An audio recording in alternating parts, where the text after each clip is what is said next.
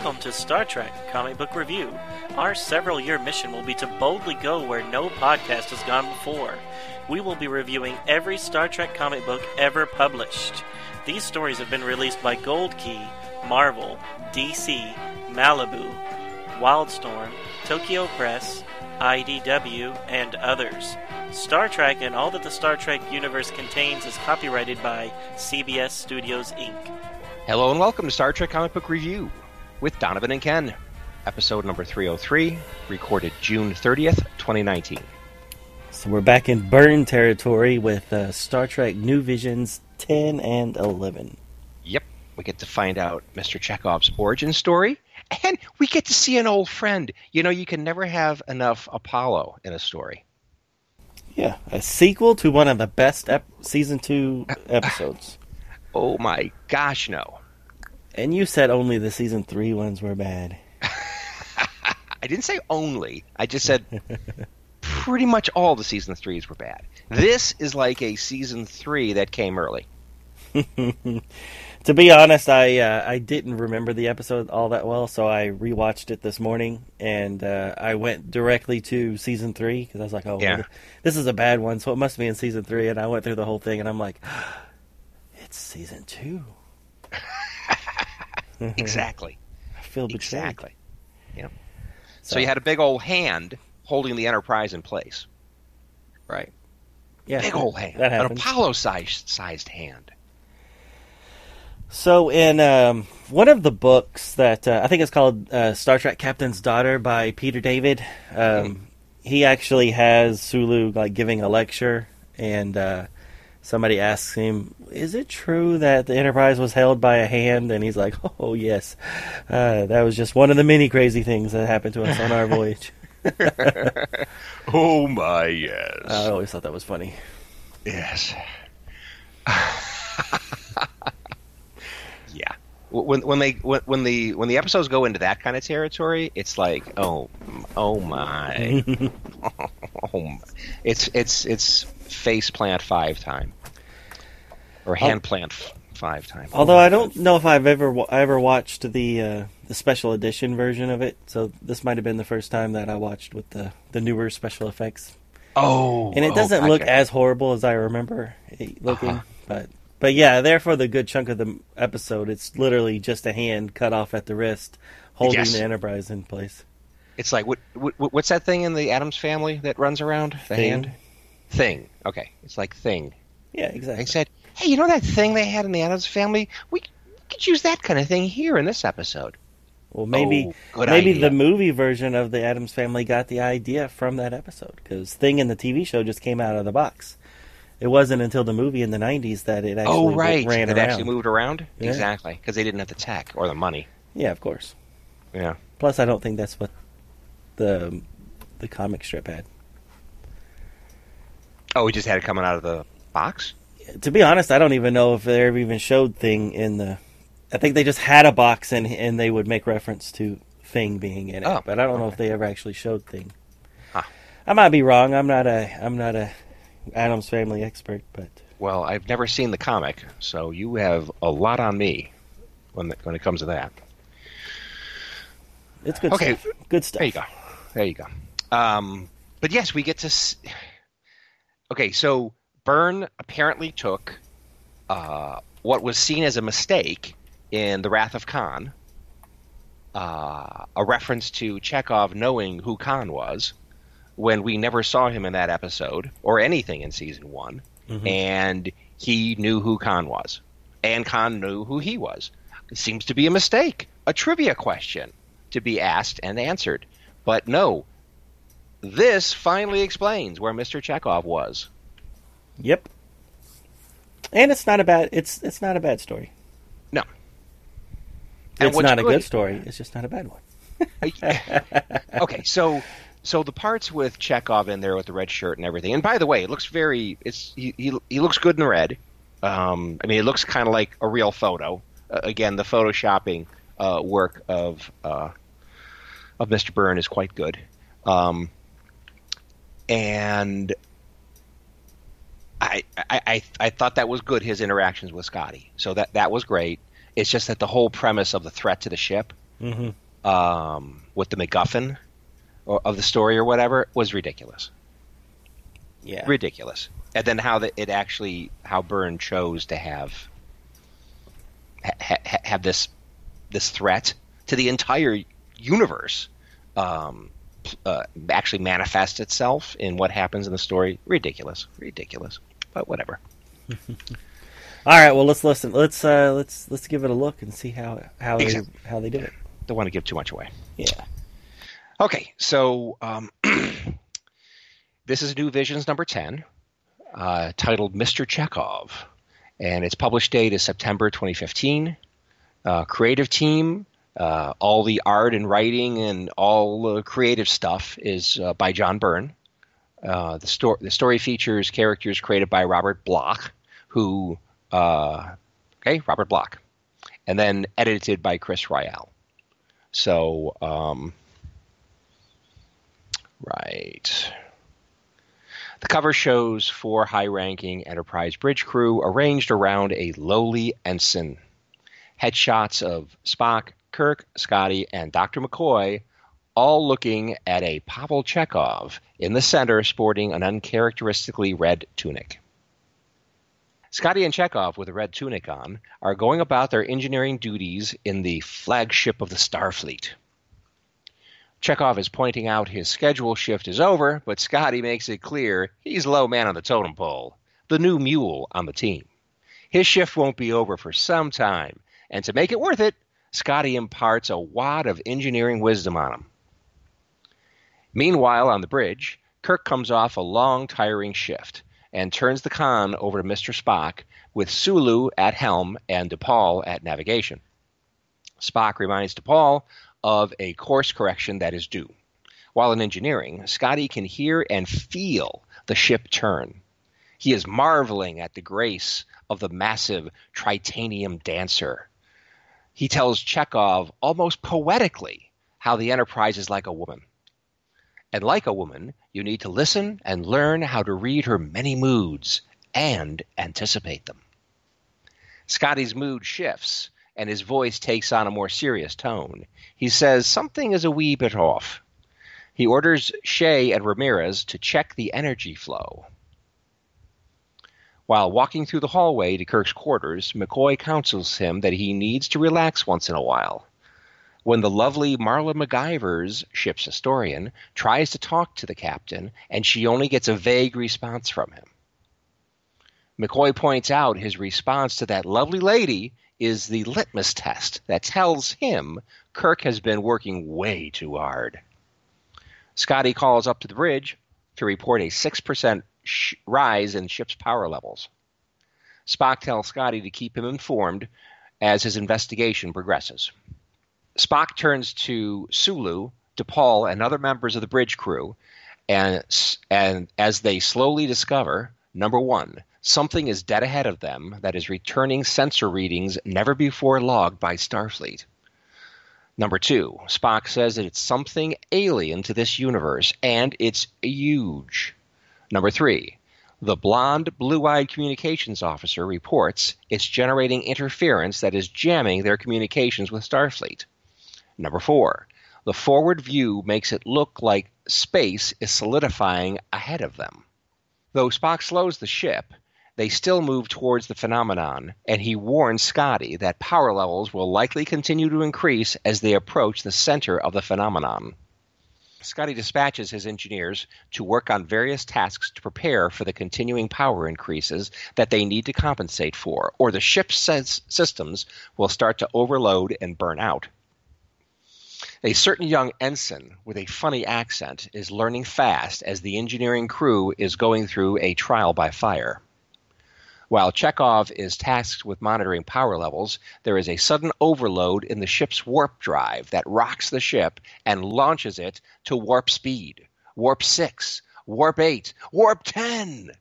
As the bridge crew scrambles to slow the ship, Spock presents his hypothesis that is an, a parallel universe is leaking into our own. Spock recounts the multiverse hypothesis as it was framed by essentially string theory from the late 20th century. As the ship races towards warp 12, Scotty enacts a bold plan to drain off the excess power by firing aft phasers. It works. Power levels drop and the ship slows. McCoy points out maybe they should just turn around and go in the other direction. In response, Spock patiently explains there is no direction they can go in to escape the invading universe. The phenomenon affects all points of their universe. It is literally a new parallel dimension that is coming into our own dimension. If it is allowed to complete, it will overwhelm and destroy our dimension, taking everything we know with it. Scotty hatches a second plan to funnel the excess power into a huge room of high capacity batteries that run almost the full length of the secondary hull. Tesla Powerwall plates in comparison. Though Chekov knew they were on board to provide power in emergencies, he marvels at how many there are.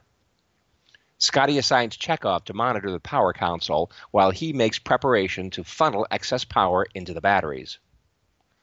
Even though Sulu was able to slow the ship to two thirds impulse power, a proximity alert sounds and the ship literally sideswipes solid space.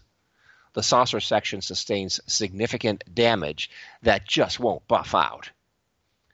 Eight crewmen have been swept into space through breaches in the hull that are now sealed. The ship's movement forward is stabilized, and Kirk orders further slowing to one tenth impulse. Scotty reports the batteries are ready to start draining off excess power. Scotty and Chekov engage the first bank and then a second.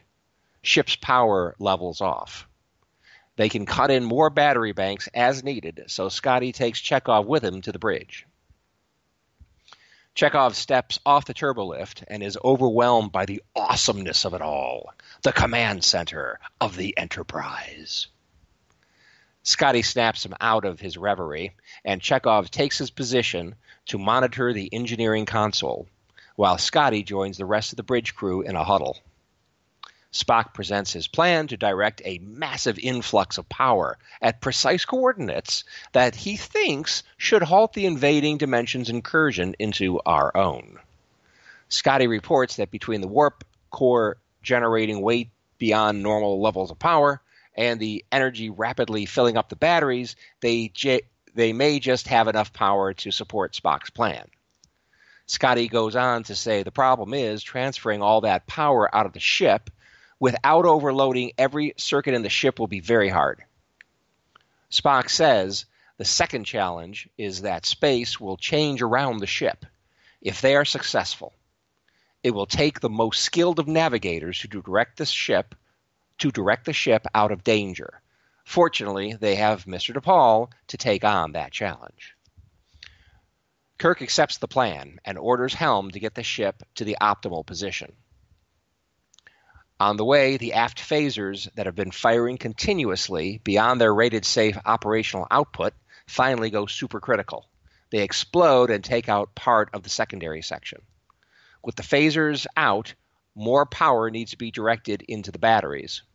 Scotty initially estimates 35 minutes before they start blowing up, but with more the more recent increase in load, Chekov says the revised estimate is 12 minutes. Chekov reports power levels are rising sharply again. Systems start exploding in multiple parts of the ship, including DePaul's navigation station. DePaul is knocked to the ground. Though DePaul is not dead, he won't recover in time to handle navigation. Sulu speaks up for Chekov, who he has been working with in their off hours on the navigation station. Sulu says Chekov is very good. Kirk says it's going to take great to get us home. Chekov, with the conviction of a steely eyed missile man, says, Then I shall be great. Kirk orders Chekov to the navigation station. The ship is in position. Scotty reports power levels are at 478%, so it's now or never.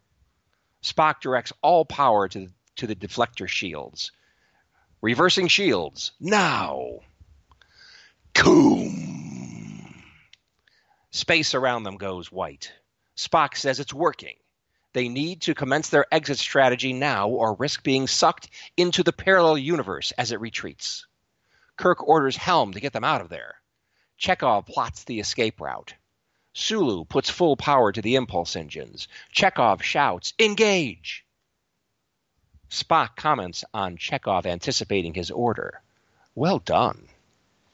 Chekov and Sulu work together to make the adjustments required to get them back into normal space, away from the retreating anomaly.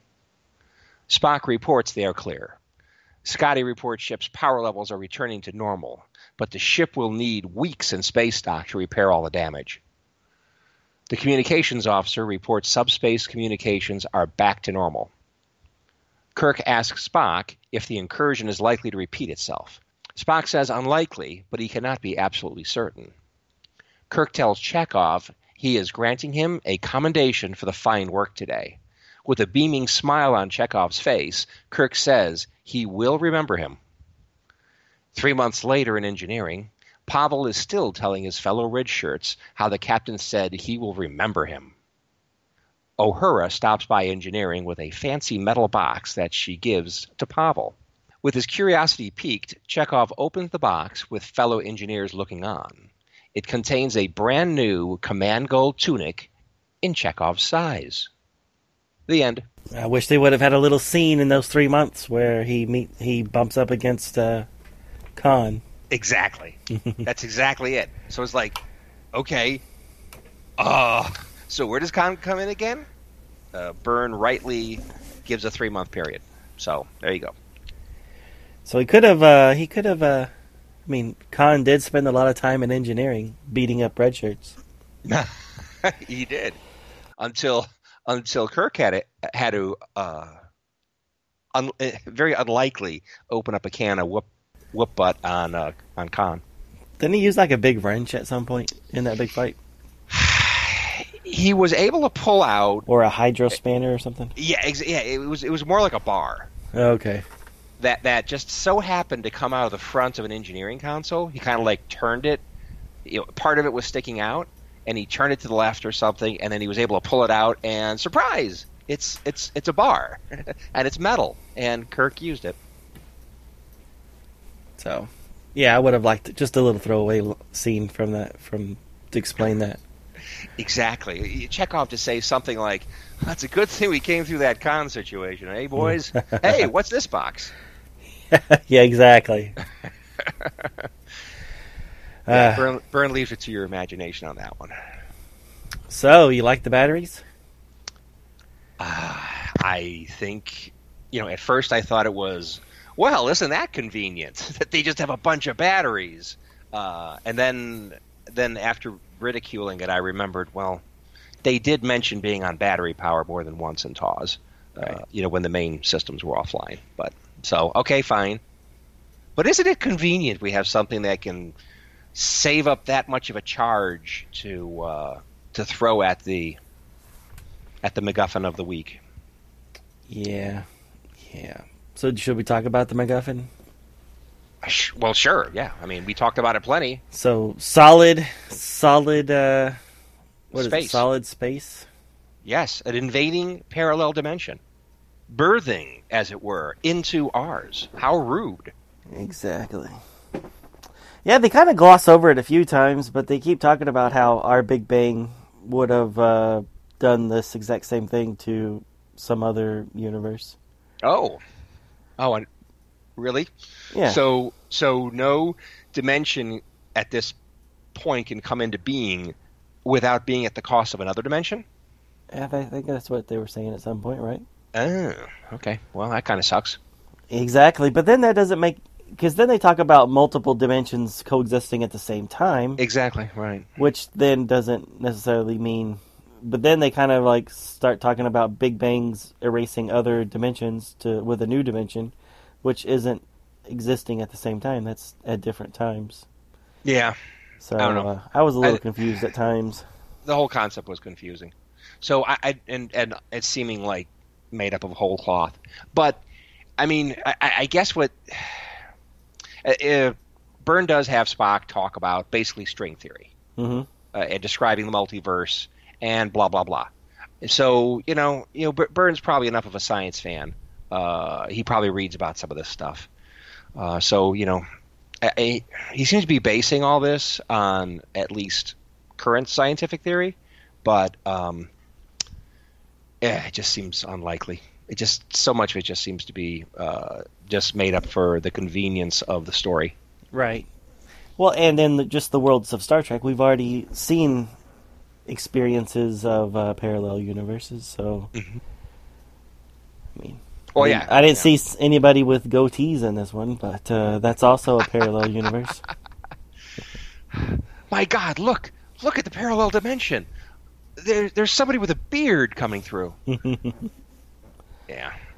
Well, in theory, th- th- since I I think they were saying this parallel dimension was being birthed, right. coming into being, so there wouldn't be any uh, any living creatures on the other side. I guess. Right. Yeah. But if it was being birthed, then it's then it's not necessarily a dimension yet. Wh- Which is where I was like, eh, they keep jumping from, it's a parallel dimension bleeding into ours versus it's a new dimension being birthed and starting over again and going to Mhm. erase ours. Mm. And then it got me thinking: wasn't the wasn't there a uh, was it a gold key that had a, a Kirk from another from the previous Big Bang? Uh, Oh, yeah. that that they found in a little escape pod, and Yeah. he was trying to keep them from having Wasn't another that- Big Bang. Wasn't that a weird one? Yeah, but this really reminded me one. of that one. I was like, Yeah. it's the same. It's kind of the same thing. Kind of. Only there's no incredibly unlikely uh, Kirk from the previous Big Bang. Come on, you would have freaked out if it was just like, hey, we picked up a little life sign. It's Kirk. There's a capsule. There's a capsule. We have to open it up. Oh my God. That would have been awesome. Uh, no. It, well, But Bert has a little bit more, a little bit more creativity than that. But uh, but visually, I really liked what Solid Space looked like. Yeah. Uh, I thought it was cool. well, some of the artwork was, you know, I, I said uh, "coom," you know, Yeah. during the during the synopsis, but there is a scene where there's the Enterprise in the middle of, uh, you know, uh, basically art. So it's like silver and white and grays and whatever, Mhm. and and then the big letters all kind of jumbled in in the in the frame. Coom. I, I, th- I thought that that looks pretty cool. I like it. Yeah, that. he does the sound effects quite well. yes, he does. But even on the on the cover, they show some of that, uh, some of what you're talking about, Right. uh, and and I do think that looks pretty cool. and then even when they had the Enterprise like pooping out energy through Ah. the butt, I thought that looked pretty cool too. It reminded me a little bit of Gold Key, I- ex- right, because it's coming out of the secondary hull. Yeah. yeah. but it's not like a phaser bank. I mean, they keep saying aft phaser banks. I've never seen a phaser bank that takes up the whole secondary hull. That's it's like coming out of the shuttle bay underneath the shuttle bay. The whole thing is just one big Yeah, stream of light. I- yeah, a, a thick beam of light, and then by the emitters. But was that supposed to be when it when it?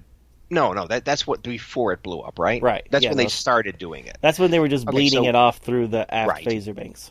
So to kind of show how much power is involved, uh, Byrne draws like um, testicles. No, uh, What? Little little no, little round, little round puffs of energy around uh, around where the where the where the really strong phaser is coming out. But yeah, I mean it's it's it's the biggest, thickest phaser emission we've ever seen. It really looks like the uh, exhaust from the Gold Key, Uh, painted white. even yeah but i think the exhaust showed like maybe one little kind of semi ball uh, before the rest of the flame came out and this one shows multiple ones. At least two and one's bigger than the other. What? What? What? Is it is that true? Uh, I- I only see one giant ball, but okay. Maybe you're- zoomed in more than I did. i'm sorry. I am uh, lapsing into uh, toilet humor yeah, Anyway. you are. So, anyways, artwork I loved. Uh, storyline not so much. Um, Chekov's backstory uh, I thought that was actually good. It was really good. But can I mention one more? Uh, just some more examples of how awesome some of the um, the artwork was Mhm. that that Byrne put together. Are you going to be Uh, facetious, or are you going to be? No, no, serious? no. I, I'm I'm purely uh, I'm purely serious. Okay, good. So, uh, towards the end, when the Enterprise was going really fast and getting out of things, there's a shot, a really beautiful shot, uh, like above and, and forward of the Enterprise looking down, where there's like silver streaks coming away from the engine and the uh, support pylons, and the Enterprise just looks really cool. And it's it's totally the kind of thing like like the, the drawing technique you'd have in a normal comic hmm to show something's moving real fast, but it's a realistic shot of the Enterprise. But it has these silver streaks going backward into infinity, and I just think it looks awesome. Yeah, it's a good shot. That's a really good shot. I like it. But even the shots on the the previous two pages, where it just shows like a bunch of enterprises kind of like stacked together, like the Flash when he starts running. Right, really Uh, fast. I think those look good too. Well, okay, so there's two kind of comic book tools that that art people uh, doing comic book art have used in the past to kind of get across in a static image motion, hmm and he's using it both of them and other things like that. He's applying them to these um, photorealistic um, images. Right. Love it. Yeah, and what's cool on that, that previous page, page 38, um, it actually shows Chekov's maneuver. So they're able to depict a whole bunch of like blurry enterprises in a row, but you can see that the enterprise is kind of like doing Pitching. a corks, corkscrew type Right. look. Right. And uh, I mean, it really gets across the idea that he's doing something fantastic with the ship that everybody's like, I didn't even know they could do that. Creativity, Mr. Chekov. Um, I don't think that uh, that Chekov would get a promotion this way by Uhura just dropping off a package. you think there would be some conversation? Well, yeah, but it is kind of a, a nice little interesting uh, way of getting across, you know, from a story standpoint. Sure. But yeah, it'd probably be something a little bit more official than that. Right. so it took them three months to put the paperwork through, or so. they just had to let him get a little bit more experience under his belt before they catapulted him to the uh, uh, a bridge officer status. Right. Yeah, I mean, not everybody can go straight from Starfleet Academy to the captain seat. Exactly. That's that's only reserved for special crew. But anyway, Yeah. So, any other examples of uh, great artwork that you wanted to cut um, mention? I think I cut you off a little earlier. So. no, no, uh, there, there's there's probably others, but those are the I think we we mentioned the most important ones. So it's it's good. Uh, There's okay. So that's on the same page. You got the coom happening, which looks really really cool.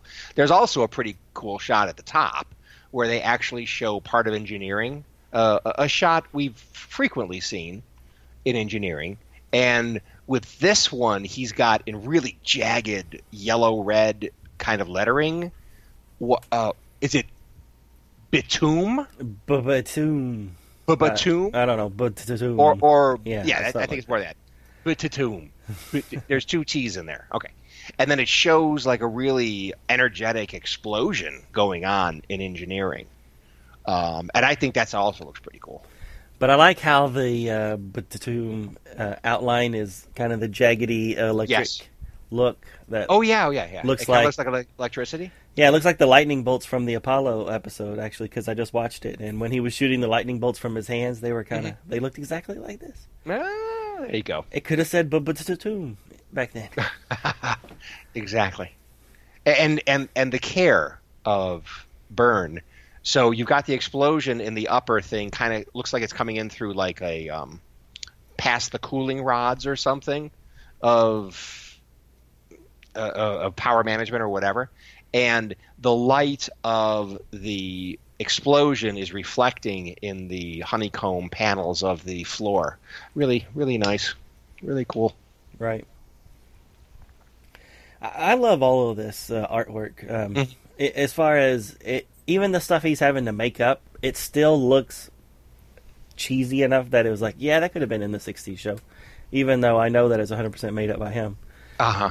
Like the batteries and stuff like that. We never saw it, but when we do see it, we're like, oh yeah, those are brightly colored for no reason, uh, yes, ugly exactly. looking things that yeah, totally could have been in the '60s show, Exactly. and I love it. Yeah. Well, th- there are a lot of things like the batteries, and there's also things where you see like red beams or something going across, uh, and and it all looks good. It all looks good and appropriately placed. But yeah, just and, and just to get the ambiance of the show, I mean, um, he does have shots shot through that uh, that honeycomb thing, right? So there's that honeycomb mesh that's actually kind of like a wall or something there in engineering, and Mhm. and Byrne does have the camera on the other side so that you you're seeing the action through the honeycomb, Mhm. which is something that they did in the show. So Yeah, it's cool. I mean, uh, Yeah. the guy obviously loves the show, and uh, he does. He's able to mimic it quite well. Right. And even though parts of the story are kind of lame, um, like I Just like the real show. Exactly. exactly. This is the closest I'm going to get to ever seeing uh, real TOS Right. in new stories. So I think it's great. Yeah. Everybody's young and back to the way they were in the '60s. And uh, thank you, Byrne. So uh, speaking, okay, so th- this is this is this is not '60s at all. More like uh, '80s. So do you think Patrick Stewart might have anything to say about Chekov saying "engage"? Um, I doubt it. Engage. Taking his tagline. I doubt he's even going to read this one. Oh. Okay, well, he took Picard's tagline and he said it. Um, I mean, it worked out fine, and Scott, Spock was pretty cool about it. Um, you know, he didn't have some ego thing like, "What's this young whelp take stealing my thunder here?" No, Spock was cool about it and said, "Good job, ensign." Anyway, so I thought that was pretty cool, Spock. Well, I mean, it, it- he did give the order, just Chekov was already doing it. But the moment to actually do it, that was not Chekov's to, to, to say engage. Ah. Uh, I see what you're saying. Although it seemed like eh, you know all, all the people were doing everything. I mean, Sulu was doing what he had to do. Chekov was doing what he had to do. I mean, even I think he even said engines or, or reverse shields engage. What the hell is all that, by the way? but anyway, it seemed like everything was going. Uh, but then I guess the last hammer falls with somebody saying engage, and Chekov did it. So, oh well. Okay, so so they took all the ship's uh, power, uh, plus all this built-up power, and they reverse the deflector shields right. To create So- some sort of pulse wave or bubble or something. Or don't know. something. So maybe something that Riker tried against the Borg at the beginning of part two of Best of Both Worlds. I'm not quite sure, but um, it just seemed like okay. So you're going to take all this power and apply it at just the right place, and um, and you're going to do it through the the shields. Okay. I mean, yeah. What, what? Okay. So, what is reversing shields anyway? I mean, if all shields do is put up a barrier to keep things from getting in, what does it mean to reverse shields? Because it's like it, it isn't like the shields are going out. It isn't like it's coming in. They're just sitting there. So, what does it mean to reverse them? Reverse shield sucks everything in. So instead of like repelling the phaser fire, it absorbs it and blows the ship up. Duh. Okay, but my no, it doesn't make sense. I, I totally understand what you're saying, and, and no, I don't understand. Yeah, I mean, shields seem to be a a static thing. You know, they don't do anything; they just sit there.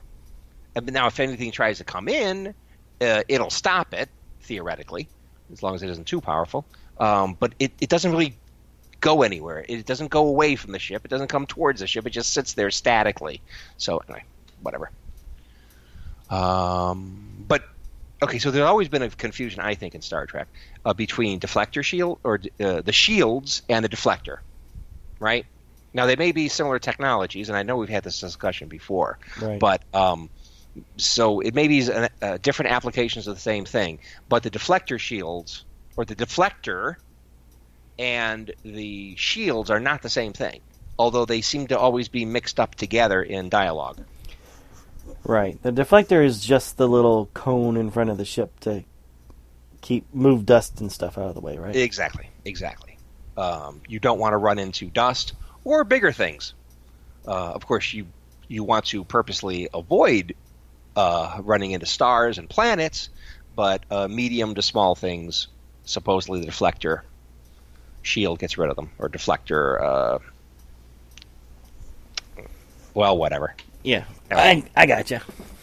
Anywho, so um, so it's it's just all you know. It's it's like don't worry about explaining time travel and its ramifications. Just enjoy the ride. Uh, same kind of thing. This this is just a threat where Chekov keep, gets to uh, prove himself. So let's let, let's let's not worry too much about the whole thing sounding ridiculous. Exactly. Yeah. And by the way, Warp Twelve. Yeah, it's going pretty fast. Okay, if you were really, I mean, because it's exponential. We've said this before. Sure. uh, seven to eight is much bigger than six to seven, all that kind of stuff. Mm-hmm. If you were go, if you were coming up towards that dimension, that other dimension thingy, and you jump to warp twelve, I mean, wouldn't you like be within it in a microsecond or something? Exactly. Yeah, I don't know why they were going that fast once they saw it. You think that you would try to hang back a little bit and not keep racing towards it. Exactly. Because And once you see something, you would already be in it if you're going Yeah. warp six, even. Exactly. I mean, you'd be way past things that were not visible at all yet because you're going that fast. I don't Right. I don't know. Just seems odd. Yeah. And by the way, nobody turned into lizards, so or salamanders or whatever. well, in the old Star Trek, they could go past warp ten and not turn into salamanders. Oh, okay. That was a Fine. next gen thing. That uh, slash Voyager, Right. Well, next gen is the one that set the limit to ten. To ten. right? And then Voyager added the salamanders. Yeah, they were the ones that went over it. Okay, sounds good.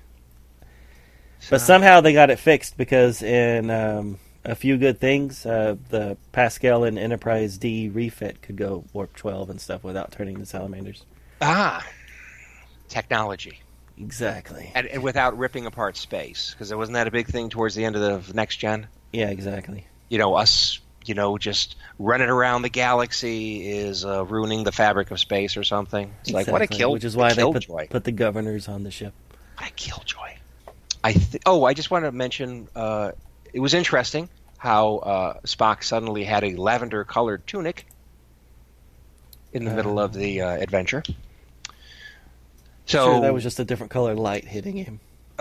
Yeah, I yeah. Go go ahead, make up things like that. It's lavender, and and Byrne made it lavender, so that wasn't a mistake. I mean, you, you have to make it lavender. So you're you're saying that Byrne purposely said that some emergency light or something altered Spock's normally blue tunic to be lavender, and it's lavender, a purple kind of color. You're gonna have to tell me what picture because I'm.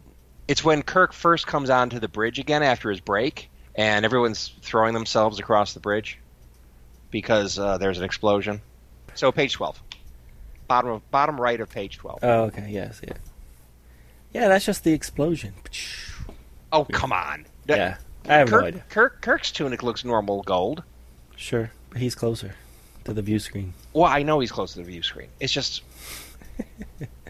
Yeah, I mean- I don't know. You're right. It does look a little purplish. I mean, he, he must have put that in. He, he put it in purposely, yeah. which is fine. It's fine to put little different different colors every once in a while, but I mean, I just why? I don't get it. Eh, that's it. That's my last thing about this issue. All right, shall we move on? Let's do it. All right, issue 11. This came out May of 2016 uh, by John Byrne, created by Gene Roddenberry, edits by Chris Ryall, and published by Ted Adams. I don't think he got credit in the last one, so I don't know if he's new or what. So this one's entitled Of Woman Born. So the cover shows the face of Apollo looking down at Carolyn Palamas holding a baby while surrounded by Kirk, Spock, and McCoy. Uh, they are back on Apollo's planet where the um, structures have been reformed. So the story actually starts with a 10 page recap of the last 10 minutes of the episode Who Mourns for Adonis. So, real quick, uh, Carolyn rejects Apollo and then he attacks her with some lightning. Uh, Kirk then orders the Enterprise to attack the Greek building uh, that's uh, on the set with them. Uh, when the Enterprise does start attacking it, uh, Apollo stops attacking Carol and then he starts using his fingerbolt lightning onto the Enterprise. But it's too late, and the monument melts, and Apollo loses his power. Apollo then pleads to the other guards to take him away, and he vanishes, leaving the crew to return back to the ship. So then the actual story starts, and uh, this is some very short time later. Uh, McCoy is telling Spock and Kirk of some surprising news. He's he had some scans that showed Carolyn was pregnant, when she beamed up from the planet, but now she's not, and she shows no sign of losing uh, or having a baby. Kirk orders more tests, but McCoy doesn't want to because he thinks that it'll just stress her out if she knows what's going on. Um, and he doesn't want to tell her why he's scanning um, or anything like that. So, back on the bridge sometime later, Spock tells Kirk that uh, they don't know how gods reproduce, and uh, maybe what happened is normal for them. Uh, Spock then agrees to head back to sickbay to help out McCoy. En route, he feels something, and so he decides to touch the wall and mind meld with it. And when he does so, he's zapped by some unseen thing. Meanwhile, back in sickbay, McCoy starts his extra scans when his tricorder just flies out of his hand, and he's knocked out by some unseen force.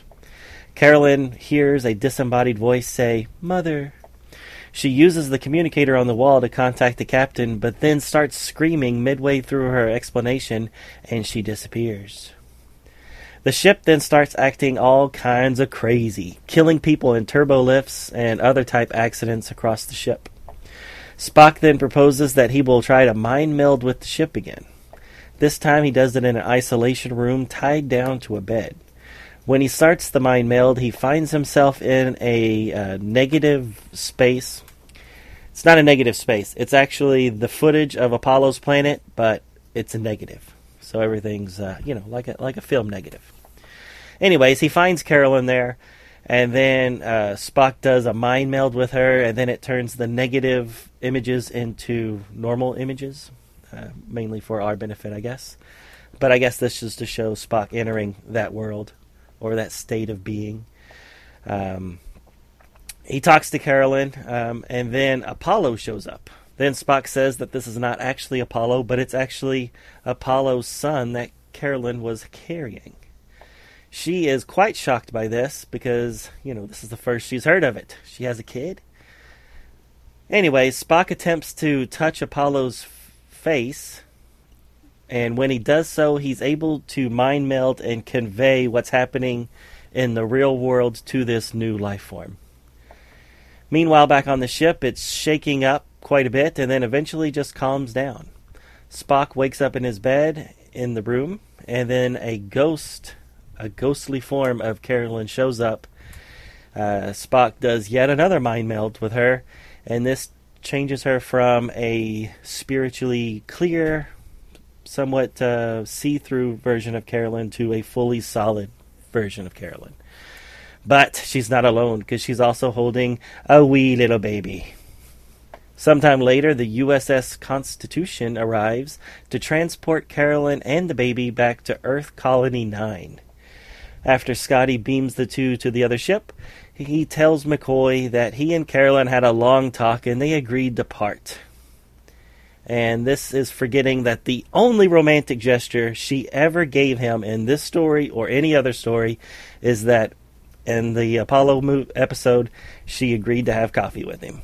Yet Spot Scotty's acting like they were about to get married or something. So really strange, and that's the end. Ken, what'd you think? uh, I thought it was of it was about as pla- it was as plausible as the original TOS episode. Um, although I will say this, he what Byrne did is he took the Greek mythological idea that gods can mate with humans and produce offsprings that are demigods or whatever, Mhm. what Hercules, Apollo, I guess. Apollo himself, yeah. Um, so he takes that idea in Greek mythology and he puts it into this this episode, Mhm. th- this story. So from that standpoint, yeah, that makes sense. What the heck? But it's like ridiculous. It's just uh, so ridiculous. But it's like, hey, if you were able to suspend suspend disbelief long enough to enjoy who mour- mourns for uh, Adonis, then you can probably suspend disbelief long enough to enjoy this to some degree. right. So So, so my main problem with shows from the '60s, and including Star Trek, is Mm-hmm. the rampant sexism. oh, and Okay. And I just watched Who Mourns for Adonis, Yeah. and in the scene where she Carolyn agrees to have coffee with with Scotty. Yeah. Uh, I mean, they're on the bridge, and Scotty's like, "Hey, would you like to have some coffee with me?" And she's like, uh, "Yeah, sure." And then that's it. And then McCoy's like, "Oh, the, or no." Uh, either Kirk or McCoy says something like, uh, "You know, he he has the hots for her," and uh, McCoy, uh, Kirk is like, um, "Yeah, too bad that she doesn't have the hearts for him, and that uh, that one day she's going to meet a, a real man and, and leave the ship to go have a family or something like that." he didn't say real. Man. He man. didn't say real man. Uh, a real somebody who's going to really catch her eye or something like that. Something to the effect of she's not that attracted to him, but one day she will be attracted to somebody and she'll leave the ship. That that's basically what he says. Oh, and have a baby. And to have a family, and her career. right? Yeah, exactly. basically, as soon as she finds a husband, she's she's out. And Right. he even says, like, I don't see it as losing a crew member, but as you know, lo- yeah, I don't know. It's something really awkward Yeah. and it's just like you can't have both. You can't be a have a family or be married and work. You know, it was Sisko did. yeah, but even even in a, I mean, are you saying that everybody on the ship is single? I mean, you can't be Well- married and and uh, you know your wife still back at Earth or whatever, and you're just on this five year mission till you get back home with her, or, Oh, yeah. or him, Like or, or whatever, or anybody. Like it's just like the way the way he says it. One day she's going to get married and leave the ship. Why? because Exactly, exactly. Because she's a woman, and that's what women do. Right. But anyway, so her agreeing to have coffee, and I don't even think that they have it because as soon as they walk off screen, they get attacked by Apollo, and, and Yeah. then he, and then Scotty's back on the ship on the bridge for the rest of the episode. Um, so I don't think they ever actually had the coffee yet. This episode or this issue acts like they were engaged, like like. Especially with that last scene where Scotty's like, "We had a long talk all night last night, and uh, we agreed that she needs to go off with the baby, and we're gonna break things off or whatever." And I'm like, "You were never just- together." Exactly. Yeah. Okay. So I did not remember that they went to have the coffee in the original TOS episode, and that's it. I mean, Yeah. they, they didn't even, even begin any kind of relationship. No. This this story definitely. You're right. This story definitely makes it sound like they've got something going. Uh, I mean, she even says, uh, "We need to talk." Right, exactly. to Scotty, and it's like, well, why? If, okay, good point, Donovan. I, I did not remember that about the episode because I did not go back and re- rewatch it. Yeah. So, anyways, so Good just uh, but even in that episode, they just have Scotty being all like lovey-dovey, like, "Oh, Yeah, and protective and what is she doing concerned. with Apollo? I'm so scared. I love her so much. She almost had coffee with me once." I mean, good God, he's not Geordi for Cripe Pete's. He actually has dated women before. Anyway, Right. So in this episode, they talk about her conceiving the baby um, during the lightning attack there at the end, possibly. uh huh. Um, and then, because I read this before I went back and watched the show, and, and when she comes back to um, the group after she's attacked, she is quite, um, you know, Shaken. shaken, and you know, her clothes are all you know torn up because she was just struck by lightning. But then it got into my head that oh maybe he did just rape her or something like that, and that's what they're implying uh, because that's definitely what they imply here in the book. Yeah. But um, but there's another scene in the episode where she starts kissing him, and then it cuts to commercial, and you know what that means. Is So, Apollo uh, putting his sandals back on after the in- after the commercial break? commercial break. well, he's just wearing that toga. It's not like he has a lot to take off. Oh, you don't know what he has under the toga. Well, he turns giant. Everybody knows what he has on. All they had to do was look up. Good point. Good point. That's the bad thing about togas and giants. They uh, they're that's not a good combo. No, no, It's no, like no. a Doctor You really Manhattan, Doctor Manhattan type thing going on. Oh, Doctor. Yeah. Well, he had no problem with uh, exposing it all. Doctor Manhattan. So anyway, so I don't, I wouldn't have assumed that that, that lightning bolt attack was a rape scene. I would have uh, gone towards she had consensual relationship with him earlier in the episode. Mm. But this issue really ma- drives home the she was uh, non-consenting, or at least that's the way I felt Yeah. when I was reading it. Yeah.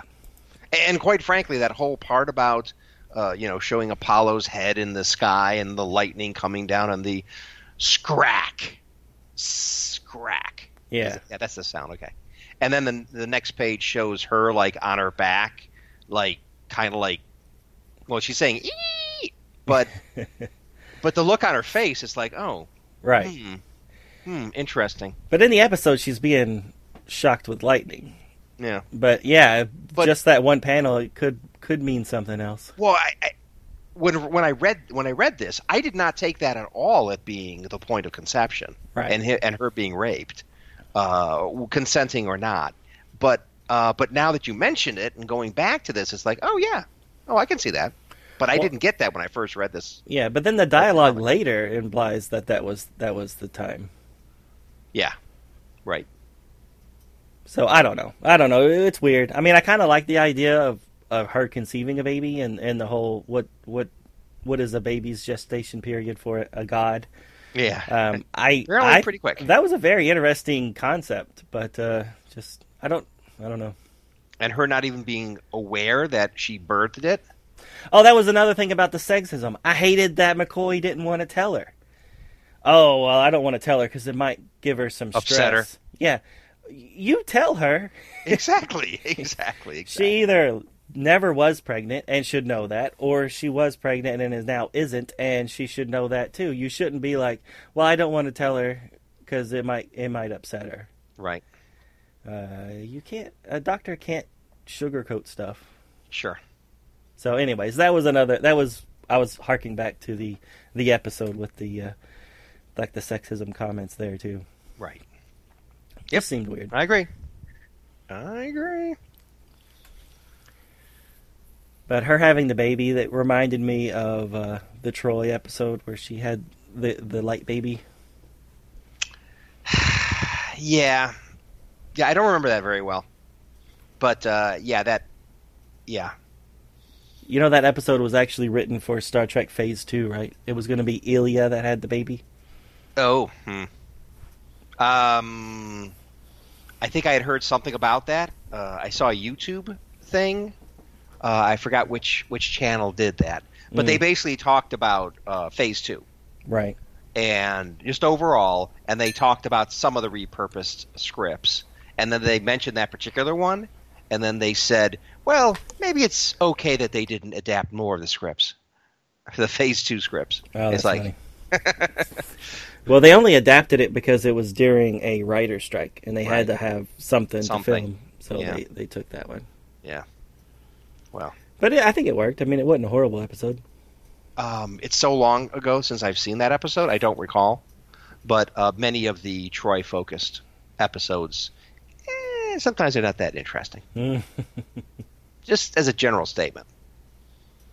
Until mom came in the picture. Sometimes the mother daughter Dynamic. dynamic that was, was kind of good. interesting. Yeah. Especially since Majel Barrett was having a great time going over the top of it. So Anyway. back to this issue. Uh, how many times does Spock do mind melds? He does them all. He does them all the time. It's like every page. yeah. Oh, did you actually count? No, I didn't count. But good God, it was just like, uh, okay, the, the the background looks a little weird. Let's do a mind meld and fix that. Exactly. But at least he was able to talk uh, so I guess it was good because I mean he was able to finally. Well, first off, Spock has to be able to explain everything. So Sure. okay, so great. This is how he can explain what's going on, and then uh, he was able to actually communicate with it. So I guess I guess it's handy. But yeah, he does that a lot. So he talked the baby into relinquishing control of the ship and to then become a baby, a human baby. Is that what is that what happened? Well, relinquish, well, relinquishing control of the ship, yes, but uh, I don't, I don't know about the baby part. Well, where'd it come from? He said, uh, uh, hey, baby Apollo, could you give us back the ship? And while you're at it, uh, take the form of a baby. So we can control you because right now you're kicking our ass. Good point, man. Good point. I don't know. And yeah, then, speaking speaking yeah. of kicking asses. Oh, well, go ahead. You finish.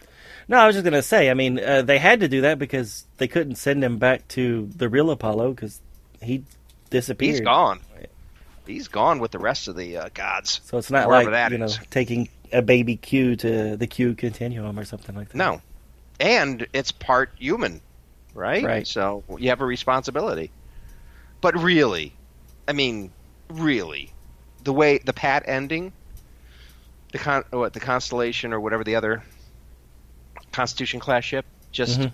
takes it or um, oh no USS Constitution. Yeah, So I think the it's the Constitution. Constitution. Yeah. So, I mean, really, you're going to take God Baby and Mama and put them on a colony? I mean, what happens when the kid grows up? I mean, you know. I mean, it's Charlie X all over again.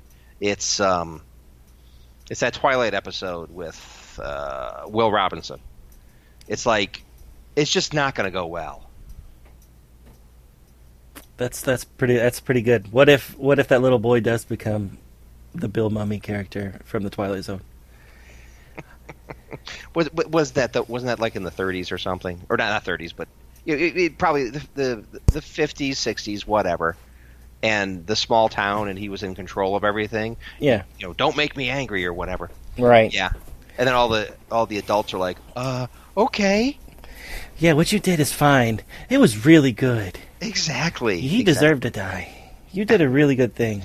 Yeah, it's like um, you know, Brightburn. It's like this is not going to go down well. right. this is just not going to happen well. Yeah, it's it's tough to have god babies in your community. it often doesn't turn out well. Although, you know, okay, one one situation it did. Superman, fine, I get that. Oh, I thought you were going to talk about the you know Jesus or something. Oh, a- a real oh, oh, god baby. Oh, oh, oh, Not a fake okay. god baby. Oh, that one. Okay, good point. Yeah, good point. Yeah, Superman. That was that Okay, was so two. So there's two. There's two examples of good, but the rest are all bad. So I, I don't, I don't, I think this is taking a big risk. I agree. Yeah, but you know, maybe uh, maybe he relinquished all his powers too. I don't know. I don't know what happened in that mind meld. It doesn't explain. Okay, so when he when he took physical or I guess physical baby form, uh, he he relinquished all his powers. I have Okay, no idea. cool. No, I mean I'm saying it's possible. And then he turns 13 or 14 and then look out. They come back. And then the real Apollo comes back and he's like, "You got my boy." give him a boy. Yeah it's it seemed like the, the greek or the greek gods weren't that really uh, worried too much about their kids. No, no it didn't seem like it. It seemed like they were fighting more than anything. And of course zeus i believe didn't didn't the story go that basically zeus killed his parents uh, yeah, Zeus killed the Titans. No, there wait. you go was it titans Uh, well whatever yeah, yeah, called. the Titans were his parents. right so um Yeah, he killed Anyway. him. He killed. Yeah. he killed him. Right? I think so, I think so. unless I'm mixing it up with some other old god things. Although they, they do tend to follow the same pattern, right? I mean, Sure. um, I, I think Odin and his two brothers. Uh, I think they what birthed them. I think he had two brothers. Um, they ended up taking and creating the universe or something. I mean, I, I recently I listened to an audiobook, Neil Gaiman's uh, Norse Norse mythology. Really good, by the way. It's a good read or a good listen, especially a good listen because Gaiman's pretty good with his uh, retelling the stories. Now, was it fiction or was it No, it- actual what they really believed? oh, Both. Well, fiction. Of, of course, the whole thing is fiction. Well, But I it- mean, but I mean, is it is it the true myths or is it his like spin on it, kind of like Ooh, okay, well, stuff? it's it's based on the true myths. Mhm. Um, and but his point. Okay, we, we we can't spend too much time on this, but his whole thing was many of the myths are lost to history. So only some of the stories have made their way through the uh, millennia to Sure. be with us now. And he just loved the stories. And so he basically retold the stories that that did survive that the ones he thought were most interesting and he did them in the most interesting order uh, including Ragnarok so he ends the he ends the uh, the book with Ragnarok which makes perfect sense sure? um, and I just it was great. It, it was really interesting, especially thinking of how uh, the, the Marvel Cinematic Universe and the Marvel comics had adapted the characters and the and the, and the stories uh, for the Thor comic and the Thor movies and the Avengers and whatever. I thought it's just really interesting hearing the original stories. And yes, there are times when Gaiman throws a little extra spin into it, uh, where he describes things in a certain modern way that actually makes it kind of funny. Um, he has a little bit of that, but they're the real stories, Hmm. or at least how they've how they've been interpreted right. because that's, another thing. There, there's translation going on, and there over there are multiple people writing about the same story. You know, it, uh, doctors or uh, uh, uh, academics Sure. that have written um, interpretations uh, and and things like that. Anyway, the main point is I thought it was really good, and um, and there's a lot of common themes uh, with Ro- uh, Greek mythology. Oddly enough, Norse mythology, and of course, the Roman mythology came from the Greeks. They stole Right. all they stole that stuff, and uh, anyway, it, it's all just very very fascinating. Interesting. I'll have to look that up. Yeah, that's quite quite worthwhile. Listen, A- and, he says he got into mythology because of the Thor comics. Oh, really? So he loved the comics, and it's like, and then as he got older, he's like, you know, it piqued his interest to see what the real thing was about, and uh, and he became a big fan of the the mythology and wrote the book. I don't know that much about Norse mythology, but uh, Yeah. I got into Greek mythology because of uh, Clash of the Titans. I loved that movie when I was a kid. cool. Okay. All right. Uh, yeah. Anything else for this issue? Um. Because there's one more story we need to talk about. Oh, oh, I didn't know that. Uh, yeah, I'm done. I, I, I, I like the Chekov one a lot better than this one. Um, but yeah, it's fine. It's good. It's all good.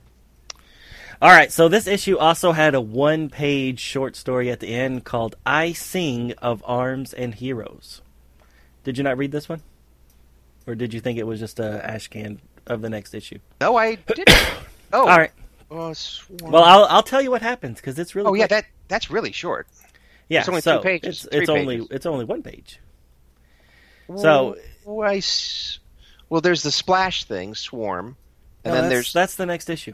All right, let me just go. Let me just Oh, do the synopsis. It's on page forty-one of the book if you want to look at the page. All right, so here it is. I sing of arms and heroes. oh wow, I didn't even see that. Huh. Okay, okay, good, good. Here, here we go. McCoy and Scotty arrive to greet the new the new crew members that are joining the ship. Scotty hopes that some of them will be assigned to engineering, and he says because he needs an extra hand. And then Arex arrives, and uh, McCoy says, "Scotty, your prayers have been answered." But that is a short one. yeah, but it's cool to see Arex in this uh, photo realistic way. Yeah, and it's like he looks weird, but I guess Arex always looks weird. well, I know, but but but it is a realistic looking torso. hmm Um, and the, the, the shirt's kind of stretching across the, the, the chest and stuff. Um, and then and then the face though, it almost looks like he put it together with putty. Which is what they would have had to do back then. Uh huh. Huh. And then, uh, oh, I but, totally missed this. but what's weird is that his left hand looks like Arex's hand. It's a it's a three fingered hand. mm-hmm, mm-hmm. But then his middle hand looks like it might have some more fingers, and then his You right really hand see. definitely looks like it has more fingers. It looks like it has at least three fingers and a thumb. right. So, But- uh, Yeah. Okay, so that's that's a, a little off. right. But something that's spot on is I love that he's got um, he's got a uh, animated series ship right next to the Enterprise at the very top. So um, Hmm? that ship that is to the left of the Enterprise yeah. is one that I only remember ever seeing in the uh, animated series. Oh, really? Yeah. What is it? It, it's a ship. See it? Yeah, I see it. I'm just trying to. I've never seen anything like it. Oh well, go back to the animated series and you will see it. Huh? And yeah, actually, it's a very the, strange looking ship. the animated series had several unique ships that were all their, you know, just all their own. And um, Eaglemoss has started making some of them, Oh, that's cool. and they look, you know, they look like the animated ones. You know, low on detail, you know, very smooth, simple, simple designs. Um, yeah, Yeah, cool. Yeah. So uh, that's a nice touch. Him throwing a uh, animated series one, and one that looks photorealistic. Yeah, yeah, I liked it a lot. Yeah. Cool.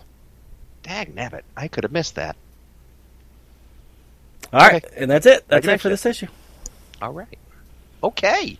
So, um, So next week next we're week. going to uh, go back to some uh, even older Star Trek stories with the UK comic strips, uh, the seven, eight, and nine in that volume one uh, hardcover. yes. So we're kind of bouncing back and forth, and we'll uh, go back and uh, do some good, do some more UK comics to see um, a- another take on on Star Trek Right. because it is kind of different. Yeah.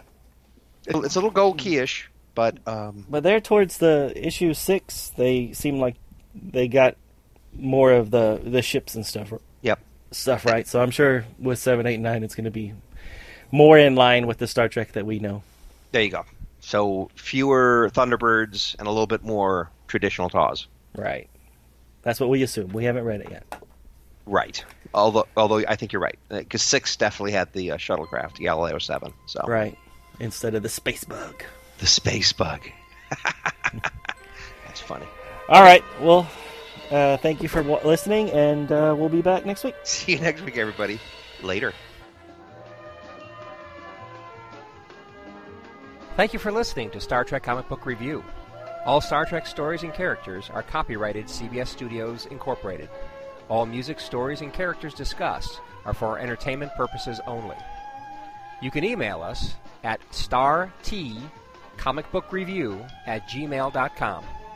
Visit us at our website, www.stcomicbookreview.com. Subscribe to us via iTunes or friend us on Facebook at first name ST Comic, second name Book Review. See you next time on Star Trek Comic Book Review. Let's get the hell out of here.